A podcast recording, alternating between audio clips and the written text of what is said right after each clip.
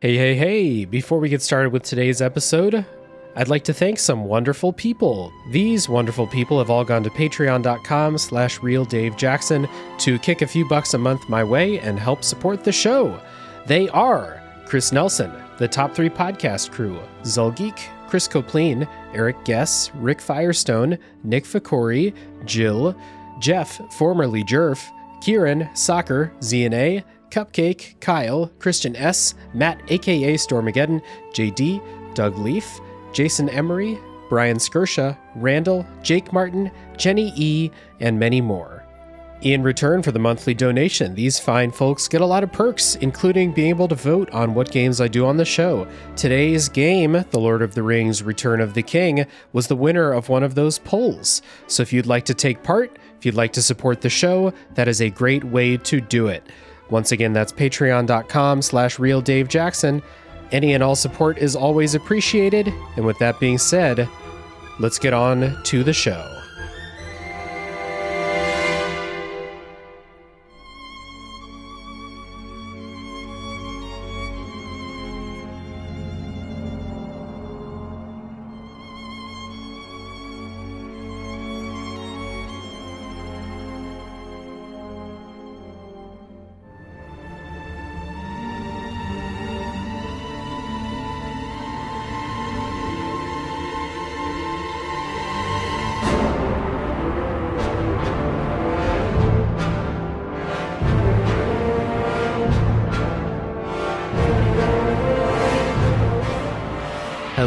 Everybody. My name is Dave Jackson, and you're listening to Tales from the Backlog.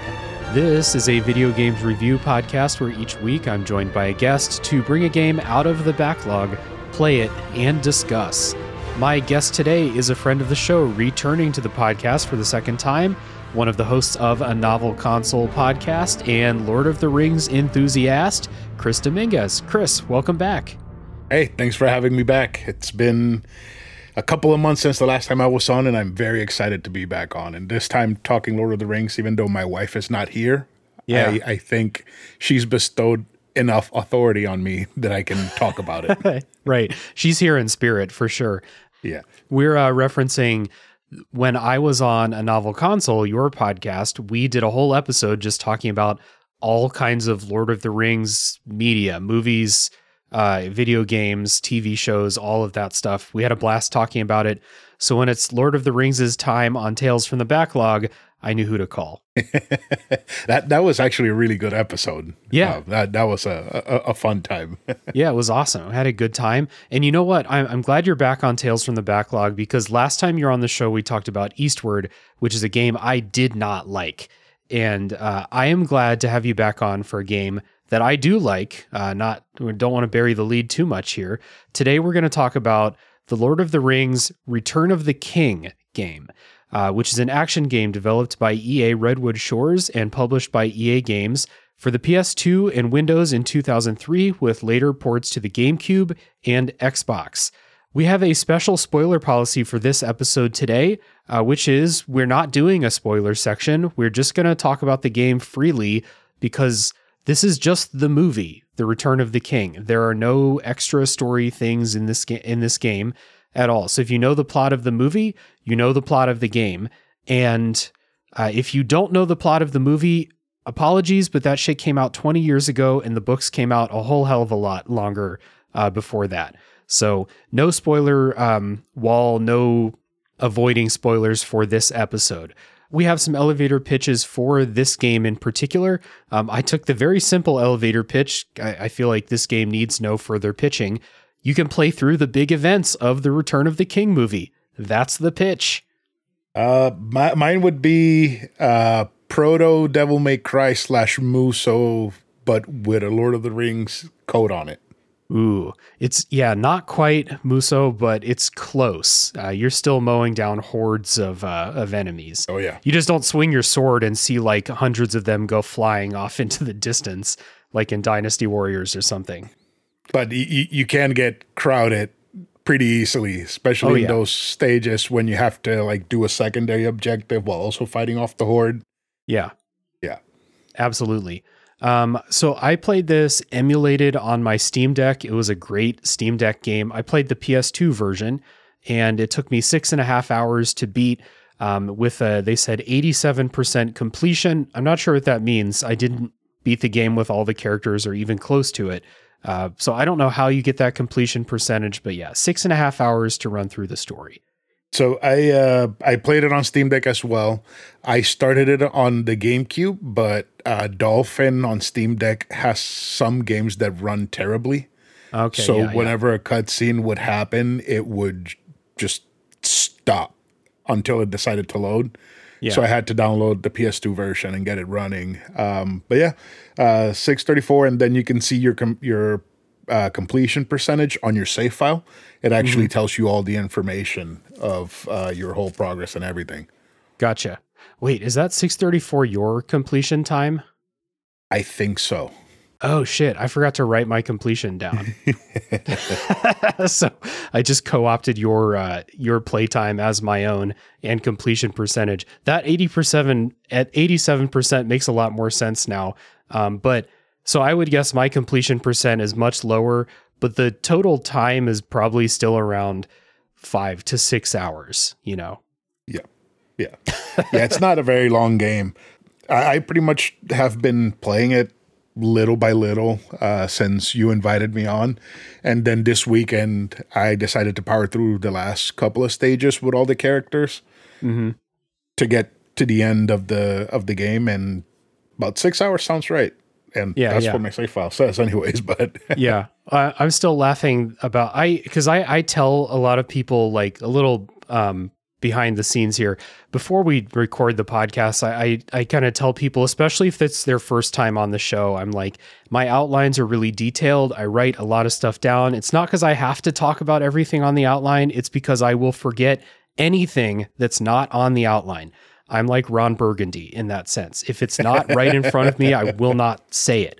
So I forgot to write down my playtime. I saw yours and I was like, yeah, that looks about right. That sounds like me. um, all right. So back to the game here.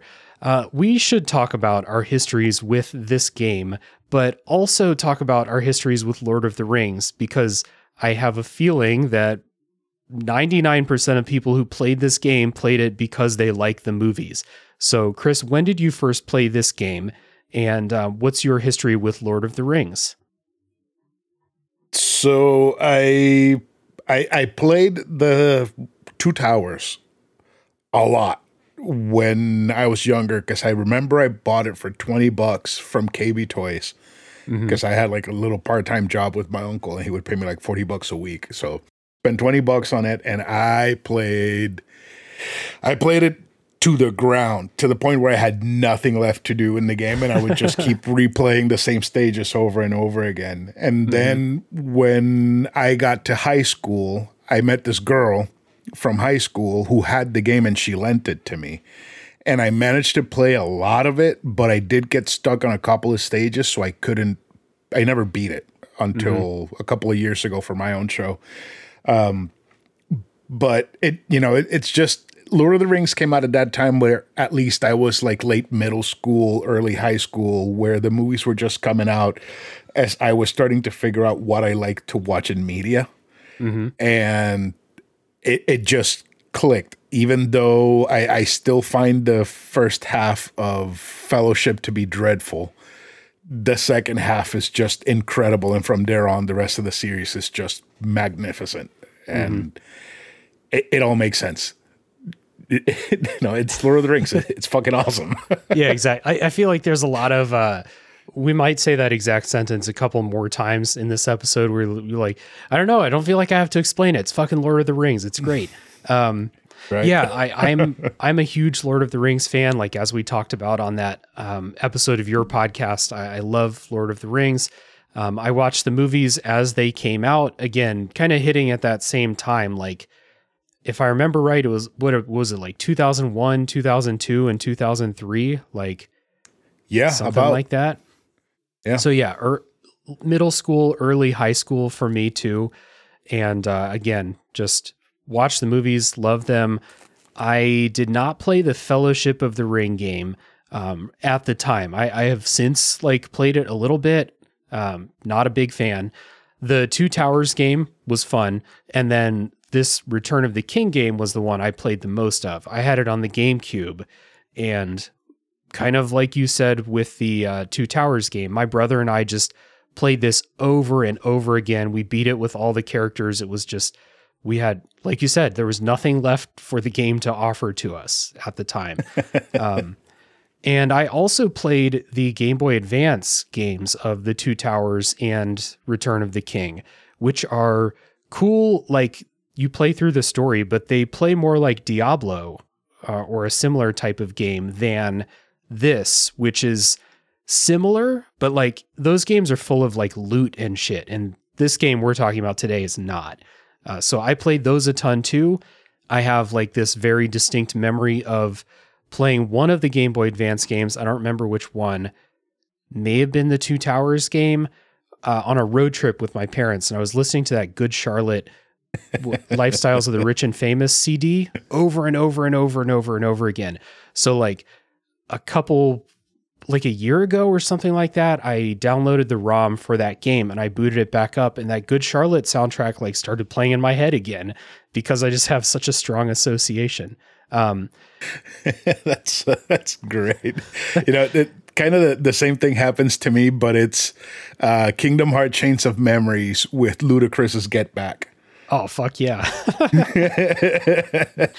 ah, I've never played great, uh, Kingdom Hearts Chain of Memories, but I can almost guarantee it would be a better game if Get Back was on the official soundtrack. Oh yeah, yeah. Can you imagine the the field day that Eric would have with that?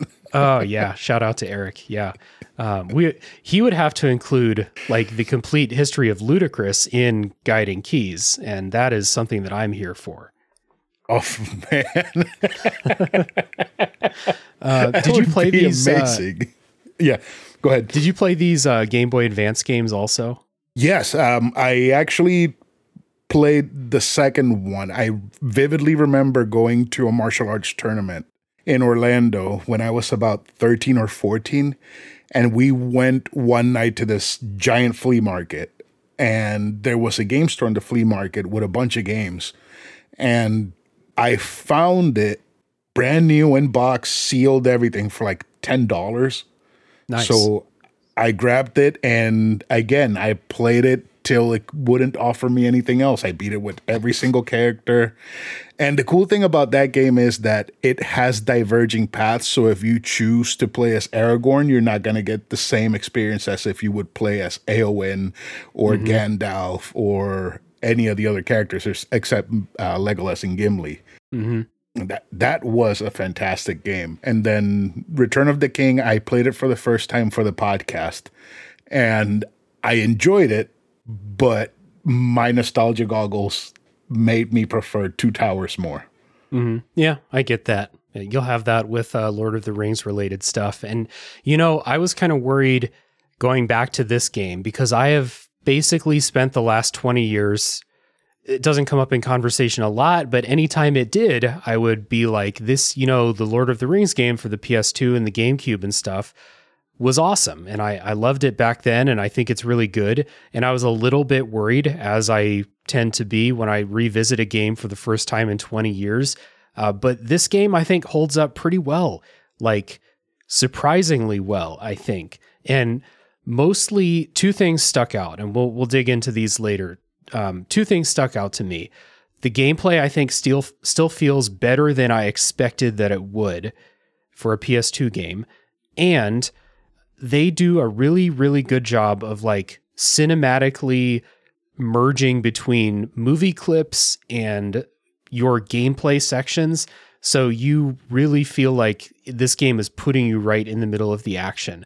So the goal of the game to me was pretty obviously like making you a part of these scenes. And I think it really succeeds. There's some things that like haven't aged very well or were never good to begin with. But overall, I think this game holds up pretty damn well. Yeah. You uh, know, to, to jump off what you said about whenever there was a transition between movie scene and game and in game engine, I think it worked very well whenever it was a scenery or a set piece or like a, a, a background shot from the movie transitioning over to gameplay because you didn't have that weird uncanny valley Gollum face being Yeah, transitioned yeah. from you know uh 720p 60 frames per second to 720p 60 frames per second gameplay in-game Mm-hmm. engine character models and the the way I, I posted a tweet about it because I, I just it, it just I would love to watch the entire trilogy in uh, that resolution that my Steam Deck had from the original games, you know, because it's it's very it's a very low quality resolution, but then it runs at 60 frames per second, so it looks incredible but weird at the same time. And uh, for me, it, it worked. Like I was watching and I was like, "Wow, this is this is what I remember the Lord of the Rings being, not this new 4K stuff that they have on Max or, or whatever." Right. It's actually uh, one of the reasons I decided to play it on my Steam Deck instead of playing it like on my PC is because I really like playing PS2 and like that era games on the Steam Deck because the resolution is lower and it just looks better than playing it on like my 4K screen or something like that, you know. Right. Right, right.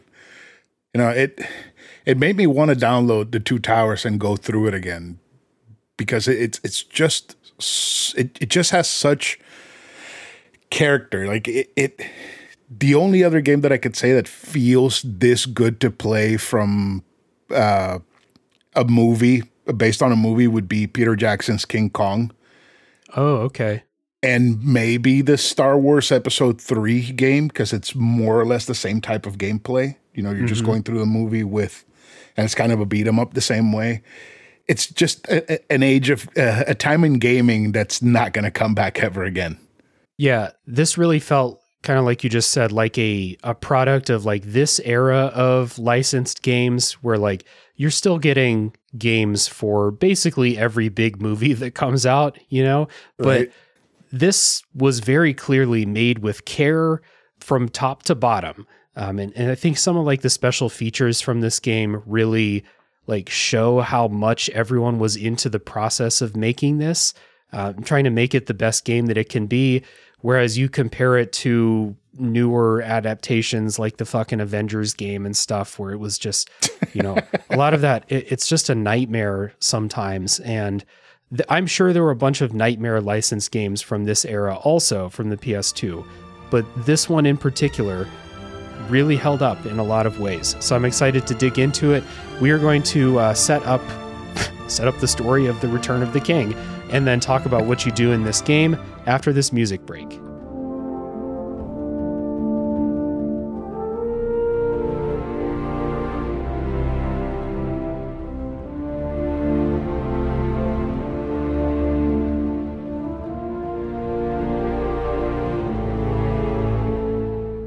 So the game starts. You're following the events through the game of the Return of the King movie.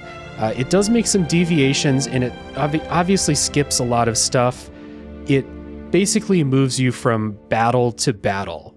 It skips all, you know, long dialogue scenes, etc. Uh, but you're moving from big event to big event. And one thing that we already mentioned that I think is really cool and sets up like the the storytelling and cinematic quality of this is it uses clips from the movies. It is a licensed game, and that includes using clips from the movies, using the real actors from the movie to voice most of the characters.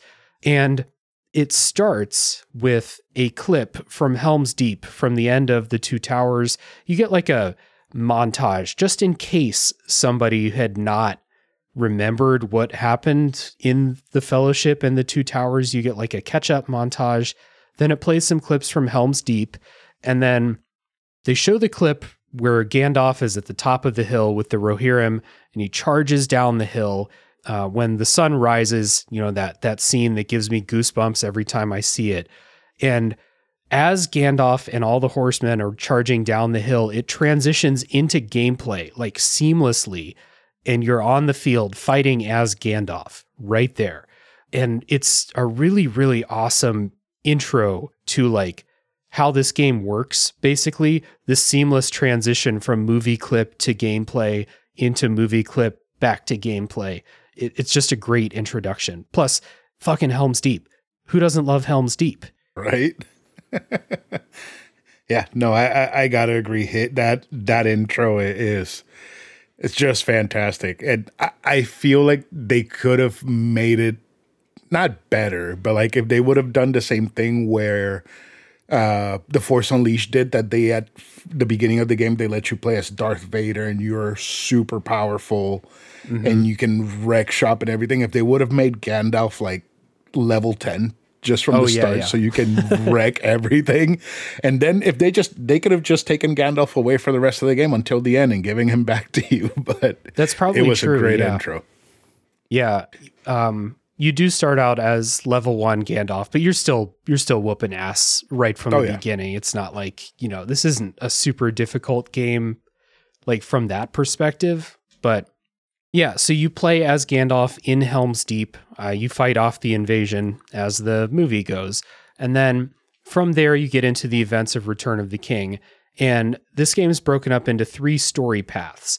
Uh, they're called the Path of the Wizard, which follows Gandalf, the Path of the King, which follows Aragorn, Legolas, and Gimli, and then the Path of the Hobbits, which follows Sam and Frodo. In the Path of the Wizard, you do Helm's Deep at the beginning, then you do the Battle of Isengard with the Ents, and then you do the battle at Minas Tirith. On the Path of the King, you do the Paths of the Dead, where uh, Aragorn goes to get the ghost armies, uh, you know, vow to help in battle, and then you do Pelennor Fields. And on the Path of the Hobbits, I think I forgot to write down a couple levels, but you know, on the path of the hobbits, you do Escape from Osgiliath, you do Shelob's Lair, and then Cirith Ungol. Then at the end, the paths join together for the battle at the Black Gate, and then the last level is a boss fight against Gollum inside of Mount Doom. So, really hitting like the hits along the way. Basically, all the battle scenes, you're there.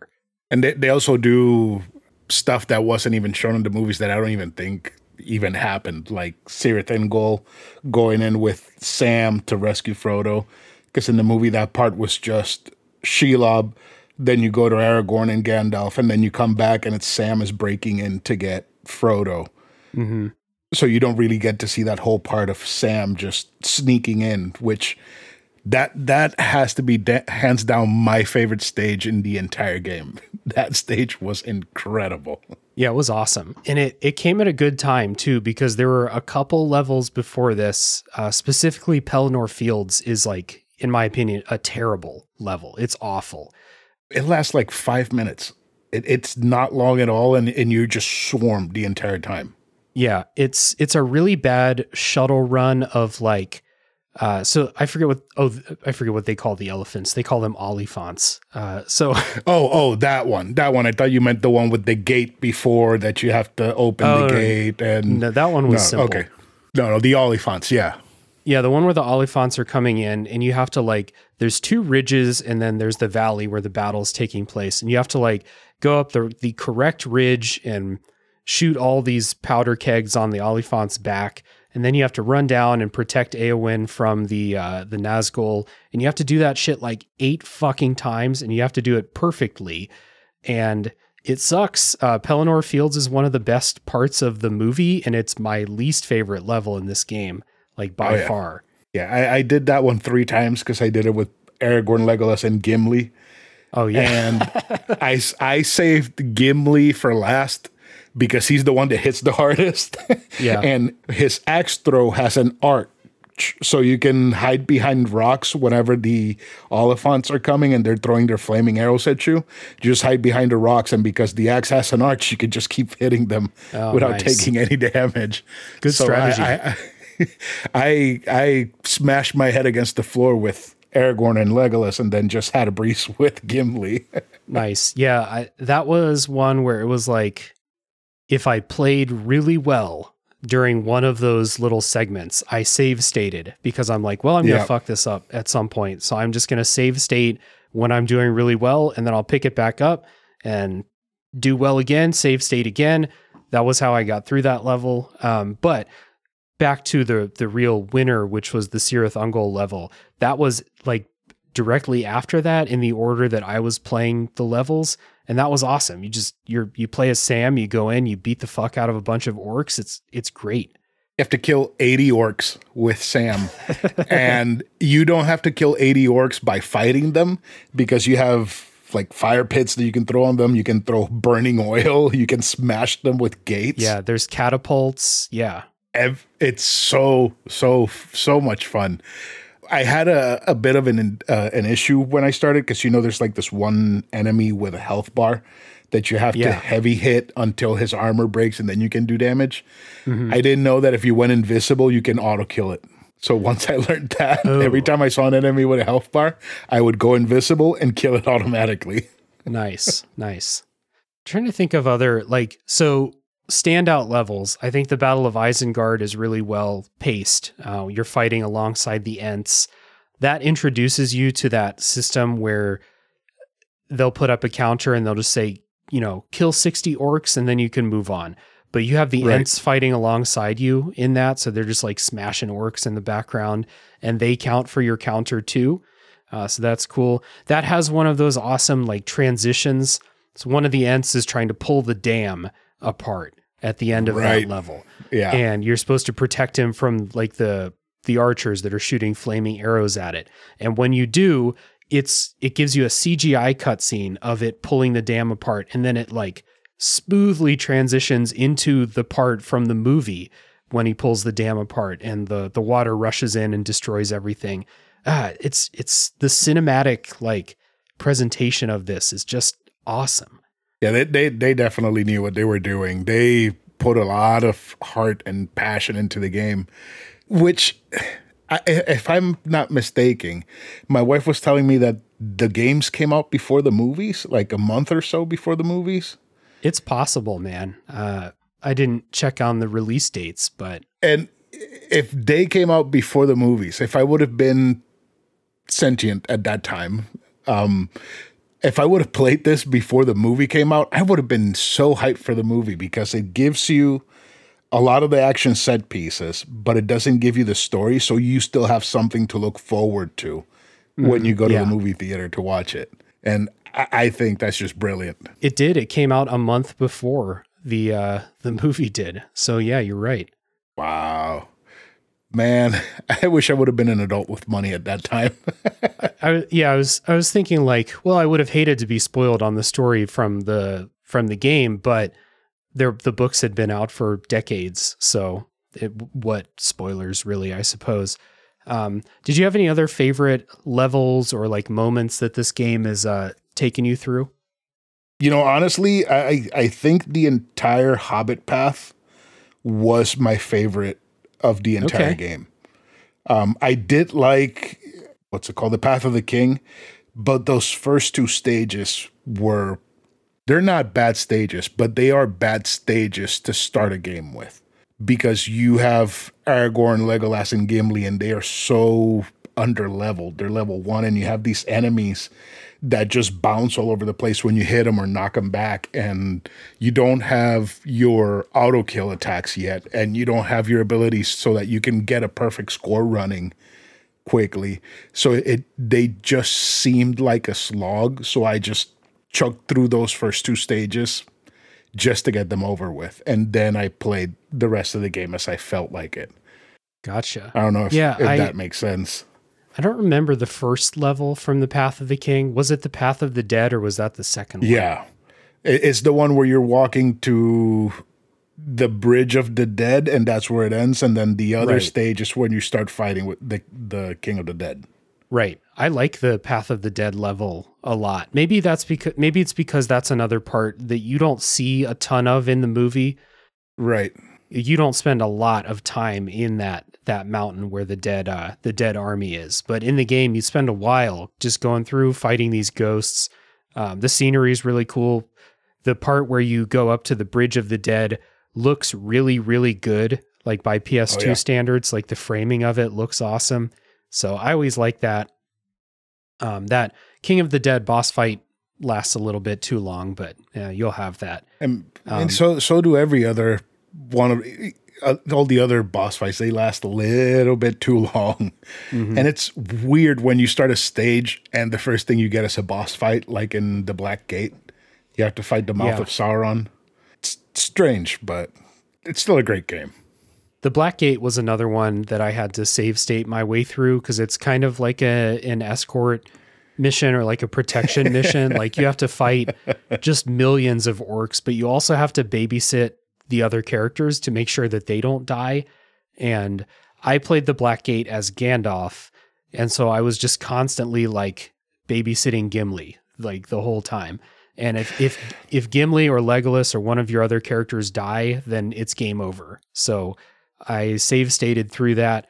But that scene in the movie or in the and in the books in the story is a very desperate scene for the characters. Like they think that they're all going to die when they're doing that. That's kind of the purpose of it is just fight as long as you can and give Frodo time. So Right. I mean it, it kind of gave me that feeling, but getting game overed over and over again because like like I said cuz Faramir dies, like I'm not a huge fan of that. So Yeah, no, I, I, I get that. I did save state through that one, and I only went through it with Aragorn. I I didn't go back and did it with everybody else, but yeah, it, it, was it was kind of annoying when Gimli was getting his ass beat, and then Gandalf decided decided to stop being stop being useful, and then Legolas decided to get in a mob of orcs and start yeah. shooting arrows from inside the mob. It's like right, like, like everybody. I got uh, Star Fox flashbacks with everybody calling for my help. I'm like, mm-hmm. I need help too.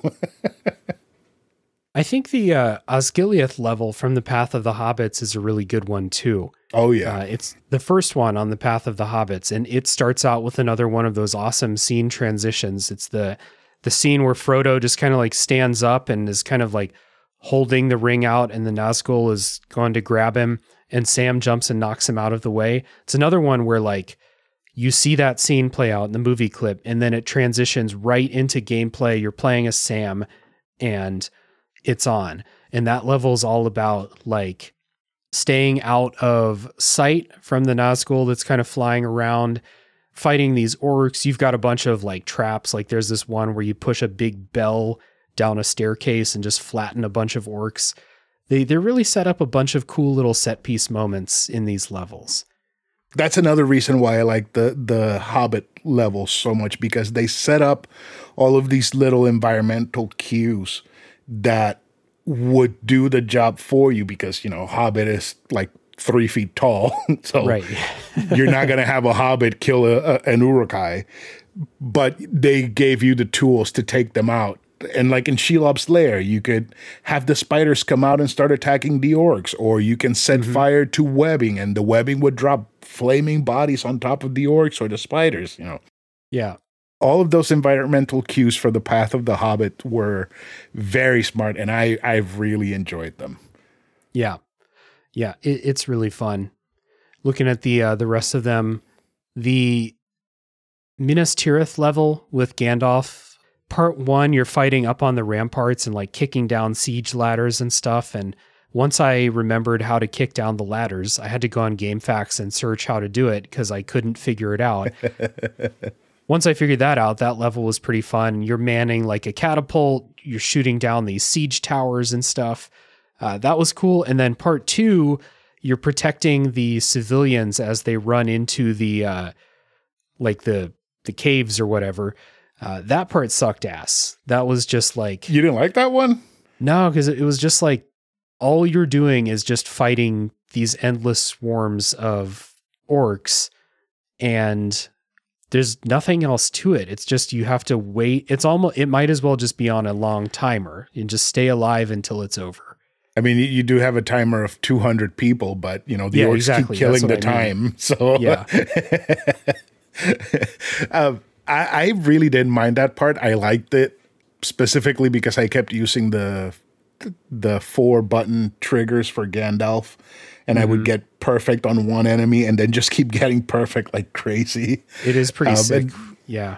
And then when the when the trolls came in, I I, I kind of hated the trolls in this game because they were kind of hard to deal damage to, but if you were able to deal damage to them from a ranged distance, then they were they were it's like they were made out of paper mache because you Yeah. would charge up one shot and take out like 75% of their health. Oh, It it, it they were they were kind of annoying. They they were nothing enemy compared to the rest of the the monsters that you had to fight. Yeah, the the trolls were always easy because any level that has trolls also has these big, you know, containers full of spears, and one spear Right. kills a troll. You just go grab it, throw it at the troll. It it auto aims. You don't have to really aim it that much. Um, so they're pretty easy. You can't. I I was hoping that you could kind of fight them one on one.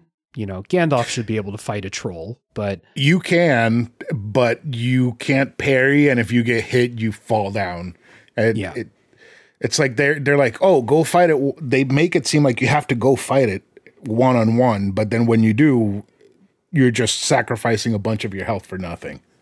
The last level is fighting against Gollum inside of Mount Doom, where you have like this kind of puzzle boss fight where you have to dodge and attack and get him to back up close to the edge, and then you can kick him off the edge. And you have to do that like eight times or something like that for him to finally fall in.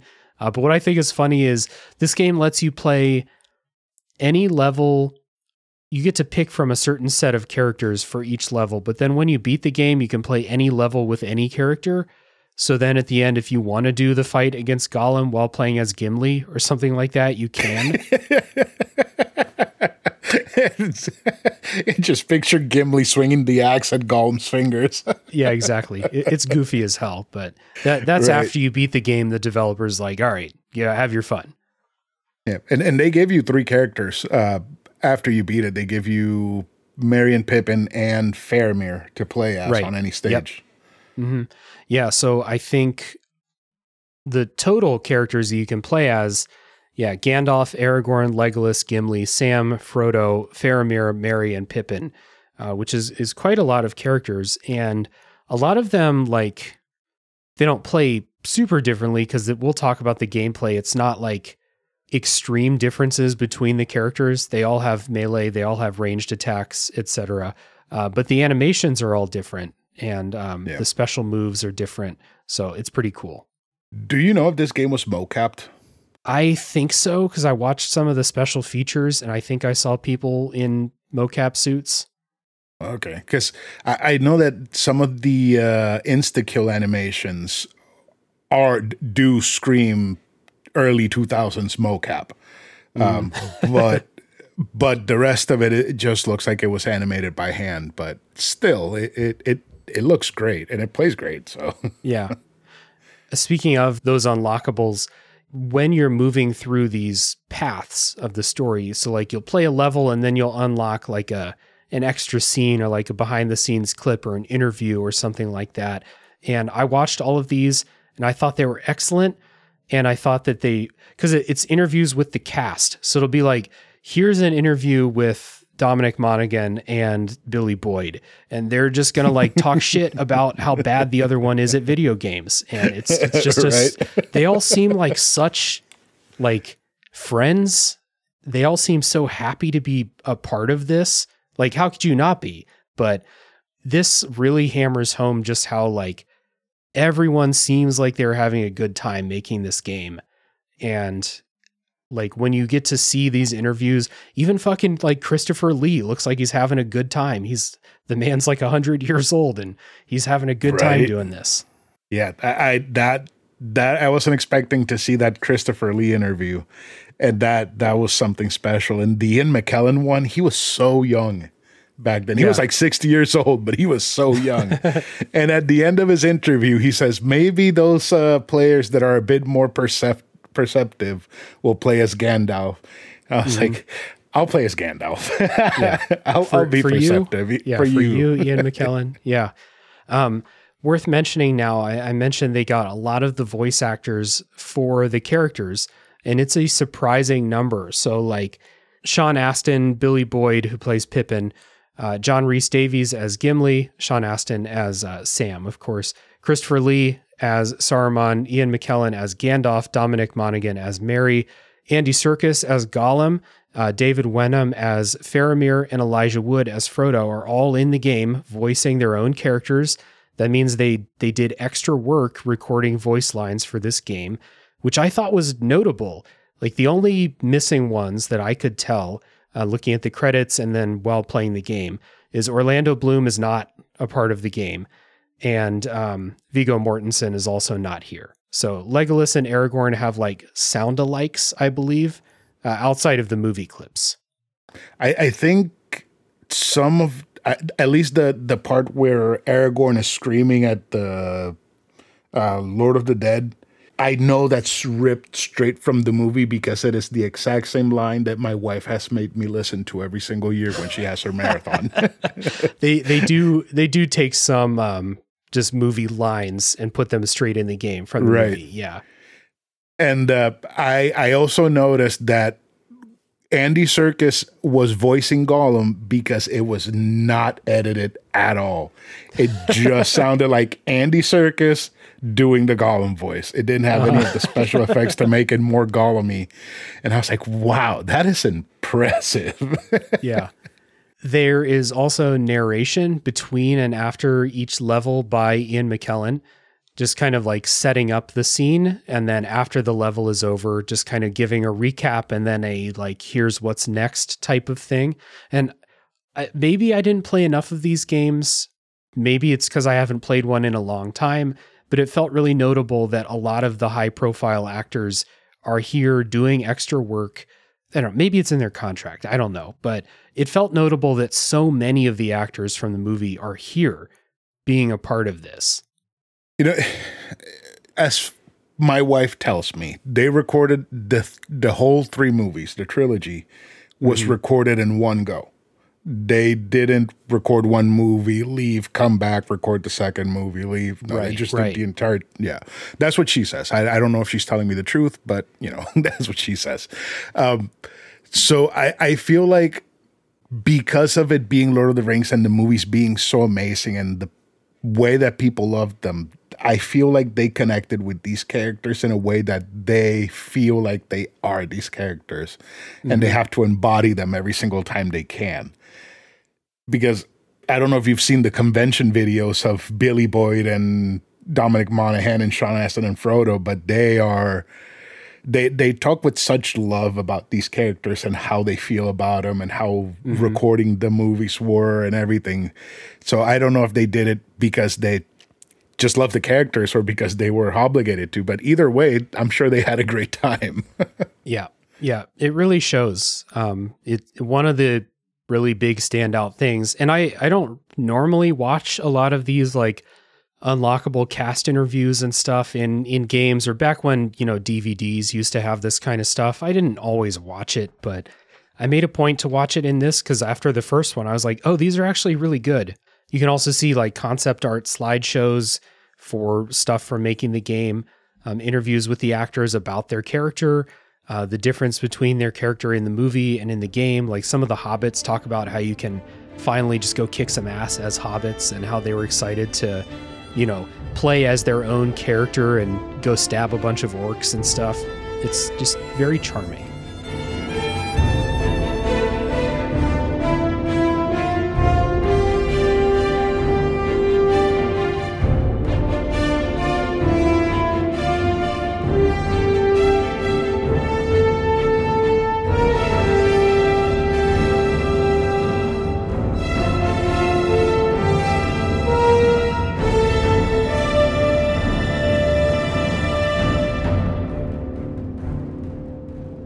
How did you feel about the way the game looks and like the the presentation of it? I running it on Steam Deck, I really like the way it looks. It, it's it's just that the way that the Steam Deck makes this games look with the uh, uh, emulators built in, uh, upscalers and everything. It just makes it look kind of like what my memories remember it looking like, but also making it look dated. Like you know the textures and stuff. It it kind of looks old, but it looks good still somehow. Um, You know, there there were the the moments where you had like the uncanny valley faces, like Gollum, or whenever you had a, a close up of Frodo's face or or Sam's face, and their eyes were like not quite right and kind of like sunken in. Yeah. But the way that the game looks and, and the way that it moves, it moves so fluidly when you're playing, and I, I think it looks great. I, I honestly think it looks very good. Yeah, I, I think that a lot of that, you know, having weird faces and stuff, that's just the PS2. So like we can just chalk Yeah. that up to this era of 3D, you know, character models and stuff like that.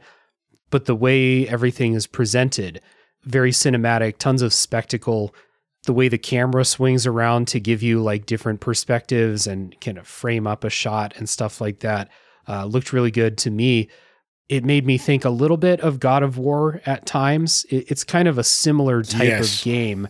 Um, it never quite reaches like God of War level spectacle, but not many games ever did back then. That's why God of War was so notable.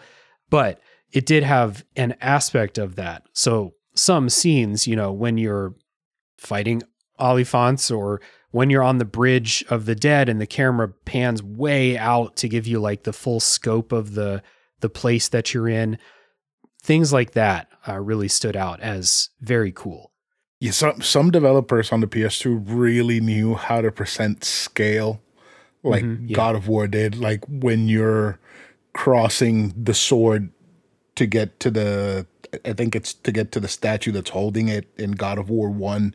Mhm. They present that whole, uh, I think it's like a harbor, and it looks amazing. And I feel like sometimes in this game, whenever they would present stuff like that, it looked just as good. Um, the one where you you're in the gate to go, the gate where you have to fight the two trolls and knock down the tower so you can climb up and open the gate.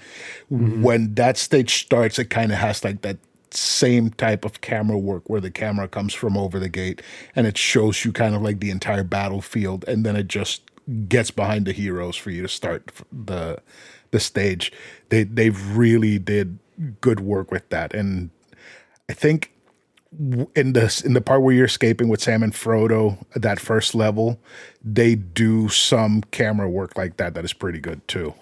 Yeah because you're you're trying to hide under stuff to escape the nazgul's uh like gaze. You've got a meter of like how you know how much the nazgul knows where you are or whatever.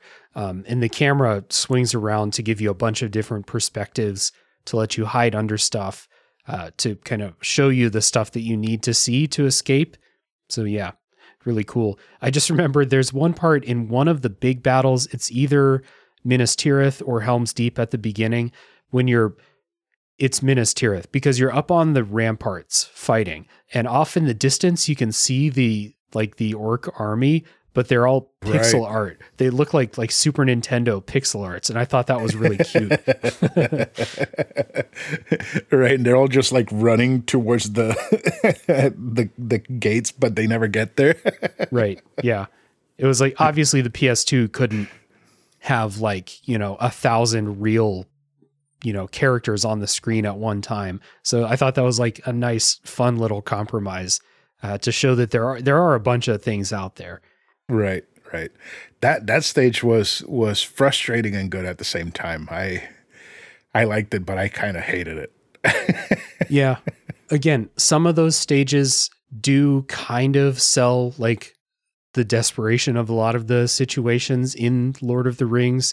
Like they basically every fight they fight is like an unwinnable battle that they end up winning. You know, like they're outnumbered in every single fight that they're a part of in those movies. So, like, they do kind of sell how desperate it is, but as a game player, what that means for you is that you just fail a bunch of times and get game overs and oh, have Oh, yeah. to restart the level.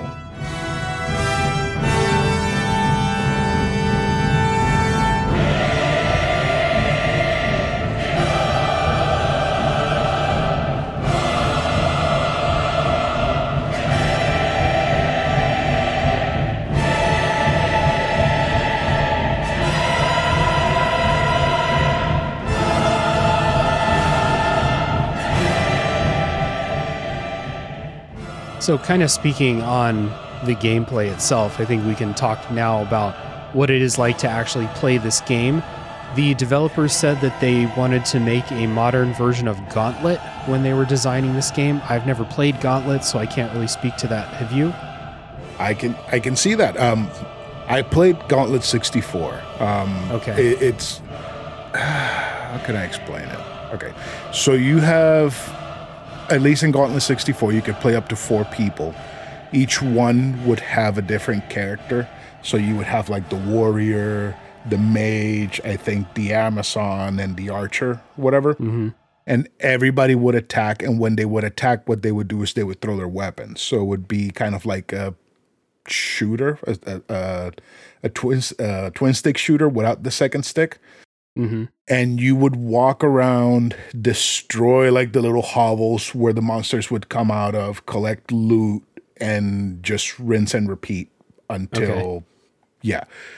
And I, I can see that. I can see the inspiration in this game from Gauntlet, and Nice. that, Um, that's that's interesting. I didn't know that. Yeah, just a little light research, uh, Tales from the Backlog style light research before doing the podcast. Um, yeah, so the modern version of Gauntlet, uh, they set it up so again you can play as lots of different characters, and again after you beat the game, you can play any stage as any character. Should be kind of fun if you again like you have the level in uh, Osgiliath where you're escorting Frodo out playing as Sam, but then on later levels you can be Faramir escorting Frodo out of there if you want to. It plays with a light attack, heavy attack style. Uh, light attack on X, triangle is heavy attack. And if you hold L1 and press X, you'll do a ranged attack. Everyone has a ranged attack. So, like, Gandalf will shoot magic out of his staff. Aragorn and Legolas have bows. Gimli will throw axes, stuff like that. Everyone has the same basic setup. What's really different is what weapons you're using, and then the animations are often pretty different for each character. Like the difference between Gandalf will, because Gandalf fights with the staff and a sword, so he'll like bash someone with his staff, then stab him with the sword. Whereas Gimli, if you do some of these special moves, you can unlock. Gimli will be swinging the axe around like a madman. Uh, so, despite the fact that everyone plays pretty similar, they look different, and I thought that was enough to make them feel different too. Yeah, and and while you do have light swing, heavy swing, kick, parry, and range attacks, um, like you said, everybody's fighting style is kind of reflective on their personalities. Like Sam's ha- Sam has an insta kill where he basically trips up over the enemy and sees his opportunity and just slits their throat Yeah. while you have Gimli pirouetting his axe like if he was Anakin versus Obi-Wan, knocks down the orc and then just cleaves them in the head. And then you have Aragorn pulling out his boot knife to stab somebody for a finisher. You know, they, they did give you kind of like the same uh, combos and everything for all the characters, but they all have like their the personality of the character put into their animations. Yeah, yeah. Like Legolas is really, really graceful in his animations, Right. Whereas you know Sam is not uh, when you're fighting as Sam. So they do have some good personality. Um, you uh, can unlock special combos uh, as you play through. After each level, you get taken up to like a uh, level up screen, basically, where you have a kind of not a skill tree, but you just have a list of unlockable stuff that you can uh, spend your experience points to unlock between each level. And one thing I think is really cool about this is each character has their own unique abilities that you can unlock, um, but they all share several unlocks. Uh, like, you know, an unlock that'll give you extra health, or there's a, a move called the Orc Hewer that you unlock really early in the game. That's basically a combo that just really it just fucks up orcs Attack is the goat. yeah, it's it's fantastic. It's just and as someone who doesn't really do well with memorizing and then executing combos in games, I was like, oh, this one's easy. I'm just gonna do this forever. it looks great. The animations are awesome. You know, do that forever. Um, but one thing I thought was cool is you can spend, let's say you can spend like 5,000 experience to unlock the Orc Hewer for one character, or you can spend 20,000 to unlock it for everybody. And I don't think I've played many RPGs or games like this where you have a system like this, where you can spend extra to unlock this skill for everybody that's available in the game. I don't even think the Two Towers had that. I think the Two Towers you had to pay individually per character. Yeah, I don't remember. It's been forever since I played that. But I thought this was really cool because like let's say you let's say you play through the entire game, um, but you didn't really touch Gimli when you played. Uh, so now you're going to replay the game and you want to play as Gimli more. Well, you don't have to waste a bunch of experience unlocking a bunch of stuff because you've probably unlocked a bunch of stuff already for Gimli by playing as the other characters. And the more you play with the other characters, like the less you need to spend with Gimli. So now you can spend more on his own skills and then maybe clean up a couple others to buy for the entire fellowship. And by the time you get to like character number three or four, you're starting with a bunch of skills. As soon as you hit the level that that skill is at, it's already unlocked and you don't need to spend more. So, like, it's always an issue when you like play as new characters in games that let you swap characters, but like you have to grind to level them up or something. And in this game, it's not really like that. They do level up, and you do have to spend time or at least be careful early on until you can level them up a few times. But you don't have to waste a bunch of experience unlocking the same skills for everybody. And it's uh, just kind of like smooths that out because I think they do want you to play with lots of different characters. So what I was gonna say, it, it, it's along the lines of that. I feel like having that option to purchase, to spend that little bit more to purchase the skill for everybody, respects your time as a gamer. Yes, yes. And the great thing about that, like you were saying, is once you level up, you already have it. But once you level up while you're playing, as soon as you hit, let's say, level four or level three or level five or whatever, if you bought those abilities with somebody else, you have them immediately. So yeah. you don't have to wait for the stage to be over to use, you know, the the orc insta kill, right? You already have that as soon as it says that you've reached a level. Right. And at least when I played it, I I went through I think it was the first 3 stages of Aragorn's of, of the Path of the King with all three characters with Legolas, Aragorn, and and Gimli. And by the time that I was done, I think I was like at level eight, level nine. So I had and I had so many experience points that I had bought everything up to that level for the entire fellowship. So mm-hmm. when I played with Sam and uh, Gandalf, I already had those abilities every time I would level up. It just felt like I was progressing through the game without having to suffer the growing pains of playing a game with a brand new character. Right. Exactly. It just speeds up that progression because you've already done the work and this game like right. you said respects your time enough to say we want you to have fun when you unlock these new characters and get right into it rather than, you know, oh well I, I gotta buy all these skills again, so let me I'll grind the first two levels ten times each or something like that. You for a game that again, I think that when you unlock those characters at the end, and it's like you can play as Merry and Pippin and Faramir, and instead of being like, oh fuck, I gotta level them up, you're like, okay, I've unlocked a bunch of stuff already, so let's roll. And then all you have to buy is like their personal stuff, like their upgrades for their ranged weapons, their mm-hmm. upgrades to their speed or or their stamina or whatever. So what you're buying is stuff just specifically for that character that's not even that important. Exactly. So all put together, like, you know, fairly simple gameplay, hack and slash style gameplay uh, with all of these unlocks and this kind of progression system that rewards you more the more you play, I feel like. Um, how did you feel about kind of the act of playing through this game and, you know, fighting all these hordes and stuff like that? So I, I'm I'm a big fan of the Devil May Cry type type of games where you have different combo inputs to have higher rankings on your style or whatever. Mm-hmm. I really like that this game with the combo system that it has, it kind of feels like Devil May Cry, but without being as sweaty. So if you just want to go through the entire stage just pressing the X button, you can do it. Uh-huh. Yeah. But if you want to go through the entire stage being fancy and flourishing your axe and you know having insta kills or whatever, you can do that too. So it, it's not a game that will gate you into a specific type of play style. Yeah. And I really, really like that about this game. It's also cool, and I'm glad you brought that up, that scoring system.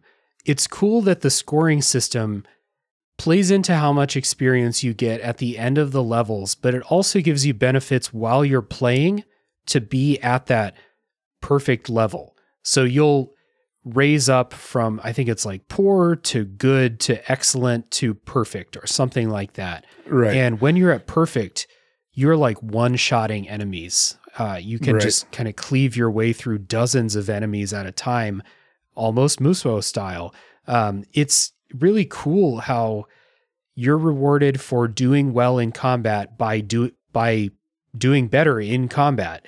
And then at the end, they calculate all of that and they give you more experience points for doing well. So those points when I did get to that like super high level, it's not like you it's not like a scoring system where you need to constantly mix up your combos and, you know, do perfect parries and stuff like that. Like you'll get up to that perfect level just by doing well, however doing well looks to you. I mean, if you stand there and just press X over and over again, I don't think you'll get there, but like you will. It's more like don't get hit. Uh, it's don't get hit. I think that basically it just don't get hit. yeah, but this game has a super forgiving parry. You can right. parry just about anything. Oh yeah, uh, except for trolls. So yeah. Um, so you also have, like I've I've mentioned earlier, uh, when you press L two R two, L one and R one, all four, uh, mm-hmm. you kind of get like this uh, burst of energy, where if you kill one enemy, then your whole meter goes into perfect, and nice, anything yeah. you hit will die one hit. So there were a bunch of times where I would finish a stage where I would have like 80 perfects and like 20 pours 30 goods, a couple of excellent, and like I would have so many perfects that my experience would just grow like crazy. And whenever you would do an insta kill on an enemy, which would be parry and the ground stab button, um, mm-hmm. you would go into perfect mode as well. So yeah, you don't necessarily have to build a combo. You can just break into perfect and just cheese the game. nice. Basically. Yeah, I forgot. I routinely forgot all about that kind of like burst uh, move. So all of my perfects were just from, you know, building that up the old fashioned way, I guess. But right.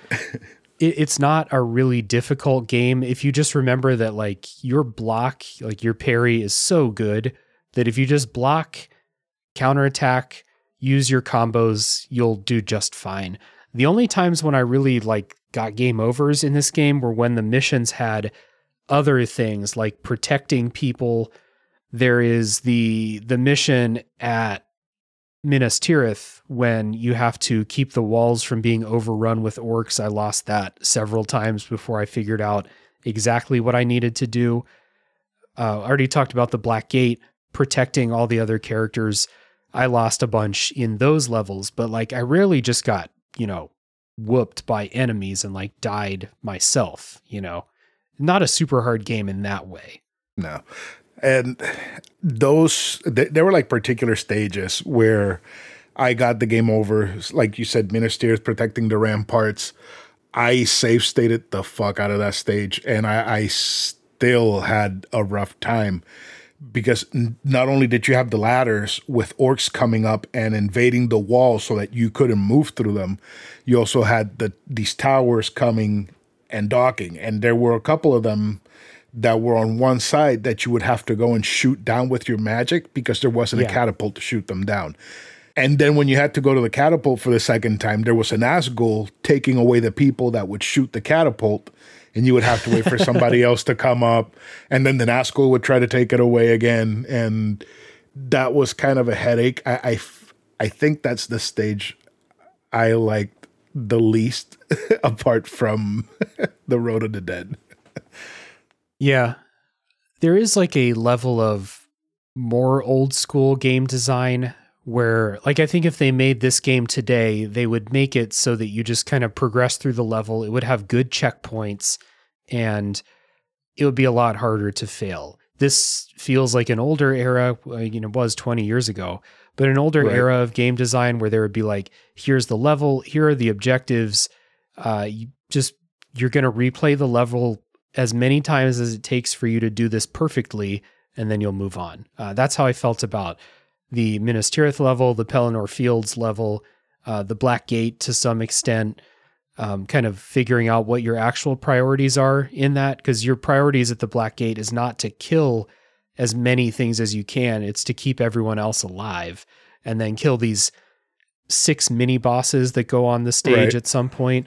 But it, it's a lot of like figuring out exactly how to do the process of the level like I prefer the levels where you're just kind of going through. That's why I like the Path of the Dead because all you're doing is just moving through killing the stuff that's in your way as opposed to, you know, puzzling out exactly what I need to do in Pelennor Fields and the most efficient route to get from place to place and all that shit.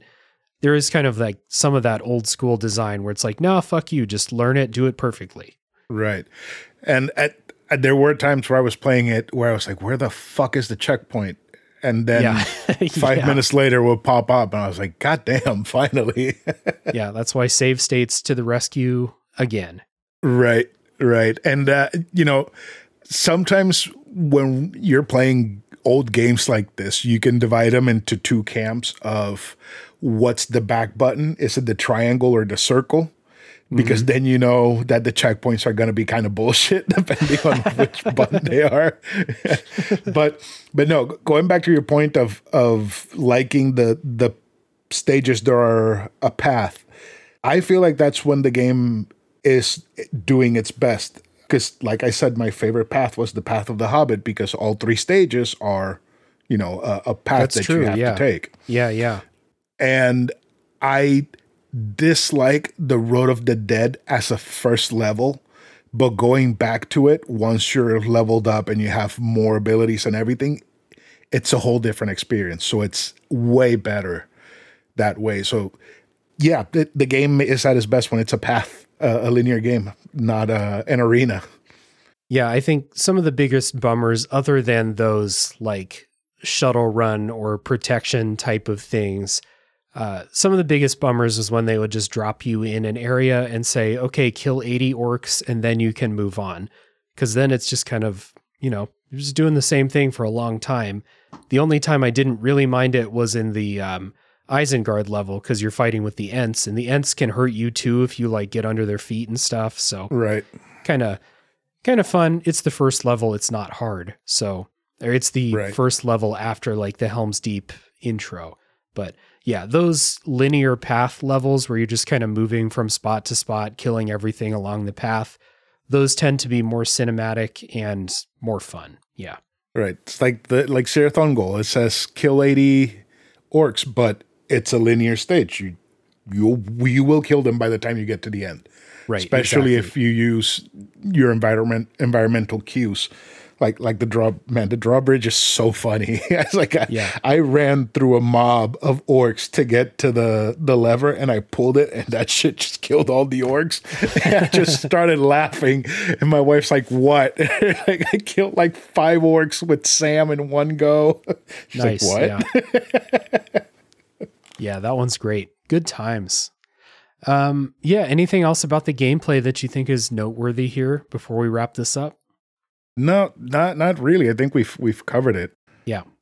At its core, it's a pretty simple game. Um, just you know, presenting these scenes from the movie and stuff. So, I guess I think this will be a pretty simple thought process for who to recommend this game to. But Chris, who would you recommend the Return of the King game to?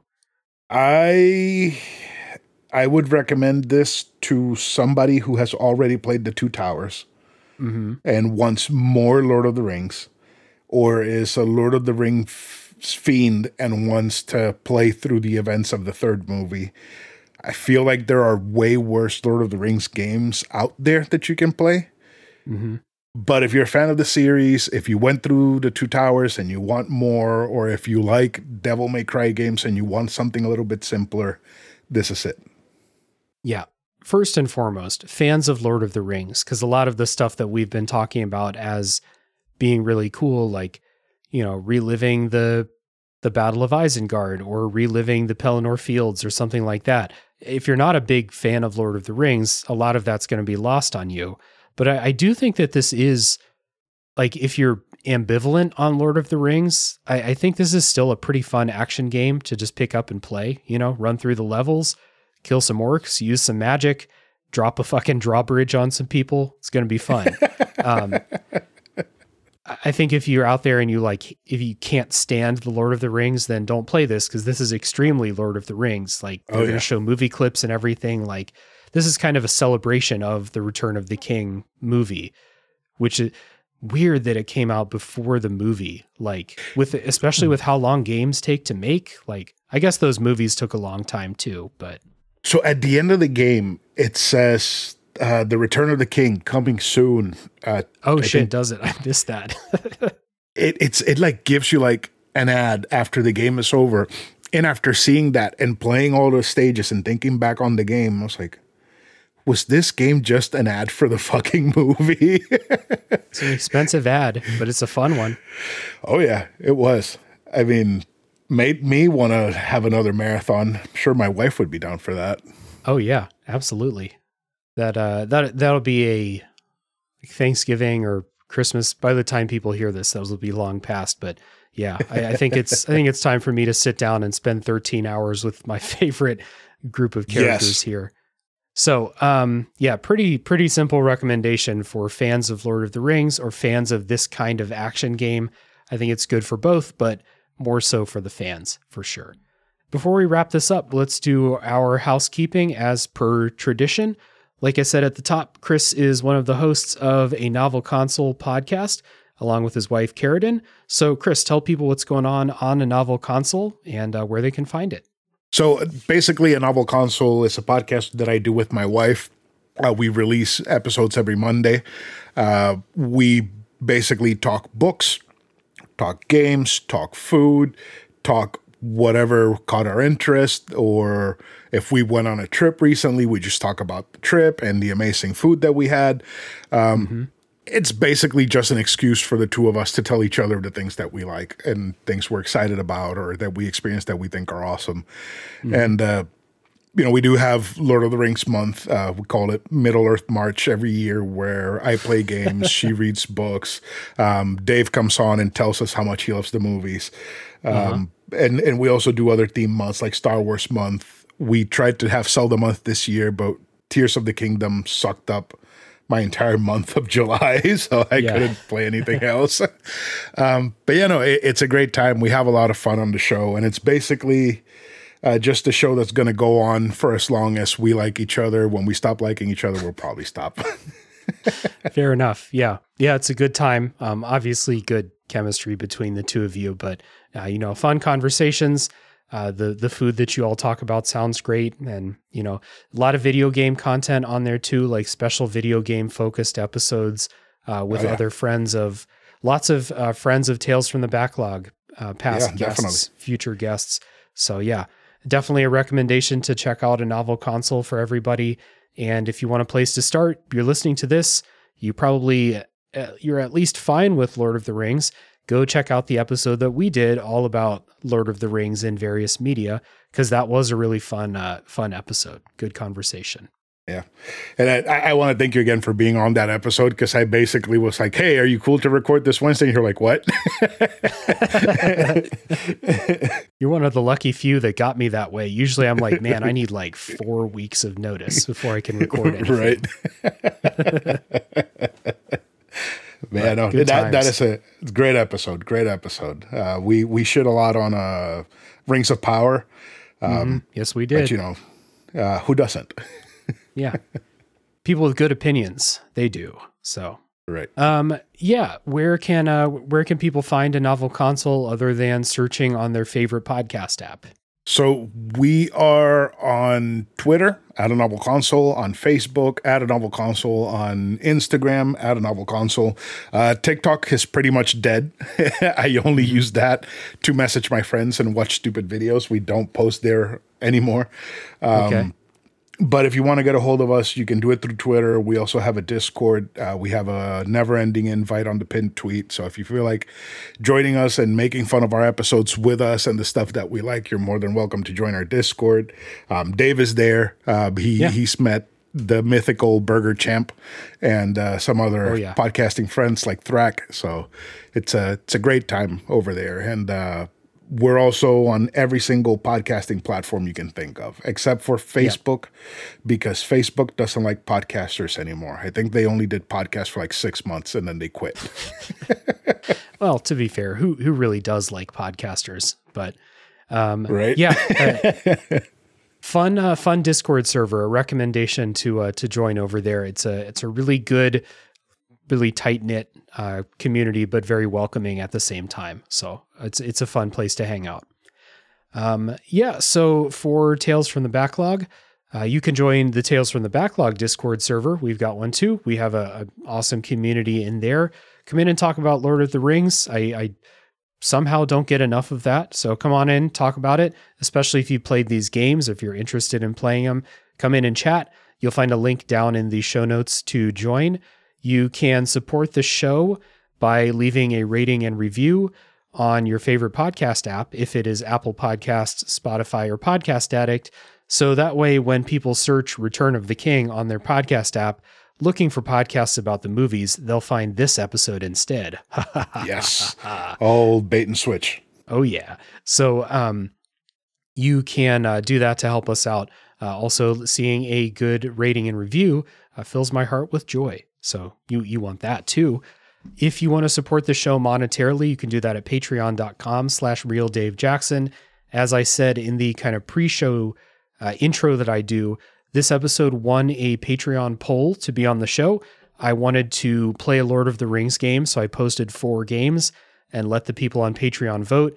And this game was the winner via one of our patented Super Smash Brothers tiebreakers. So always a good time. Um, once again, that's patreon.com slash real Dave Jackson. All patrons can vote in those polls, and then higher tiers have more and more rewards as you go. And finally, I have another podcast called a top three podcast where we do top three lists and sometimes drafts. If you want an episode related to Lord of the Rings, you can check out our top three fictional battles episode, which featured heavy Lord of the Rings discussion uh, because some of the best battles in fiction happen in this here series. So that's all. Uh, Chris, thank you so much for coming on, dude. We, we don't have any spoiler section, so I'm uh, kind of scrambling to how to how to end the show. But I, I appreciate you, man. Thank you for coming on again. Uh, it was great, and and to be honest, I'm happy that this game won. When I saw that it went to the the battle, uh, Smash Bros. battle, I started sweating because I didn't want it to be uh, the second Shadow of War game because I played it already this year, man, and and that game, oh, Oh, man, it it makes me feel stuff that I don't like. oh man, yeah. We we had kind of talked uh, more behind the scenes, tales from the backlog here. We had we had talked, and we were basically like, okay, here's the four games I'm putting on Patreon. Are you cool with all of these? And you were like, yeah, whatever wins, I'll come on and talk about. Uh, so I, I was happy that this game won too. The others were Shadow of War, Lord of the Rings Tactics from the PS2, which I had never heard of before, and uh, The Third Age, which is the Lord of the Rings meets Final Fantasy X game, which I, I still might play someday. It it's it's worth a play. It, it it's especially since you're probably going to play it on Steam Deck. The Steam Deck does have a speed up feature. Oh yeah, Which- yeah. You are going to need to get through the game, but it's still a very good game. It's a very Nice. solid, well done RPG. Nice, nice. And uh, once again, I'm happy that we got you on the show for an episode uh, on a game that we both enjoy after oh, yeah. um, settling our differences during that Eastward episode. But, hey, a question: Are, are we going to cover the Eastward DLC? Uh, no, I will not be playing the Eastward DLC. No, I, I, hope you kids have fun. uh, but yeah, man, I, I appreciate you. I always enjoy talking with you. So thanks for coming on. Yeah, no, man. Anytime. Anytime. Appreciate being here again. All right. So, everybody, again, check out a novel console. You'll find a link down in the show notes so that you don't have to go searching and trying to spell things. We got you. Check down in the show notes. You'll find a link. And as always, thank you for listening. Tune in next week for the next game to come out of the backlog.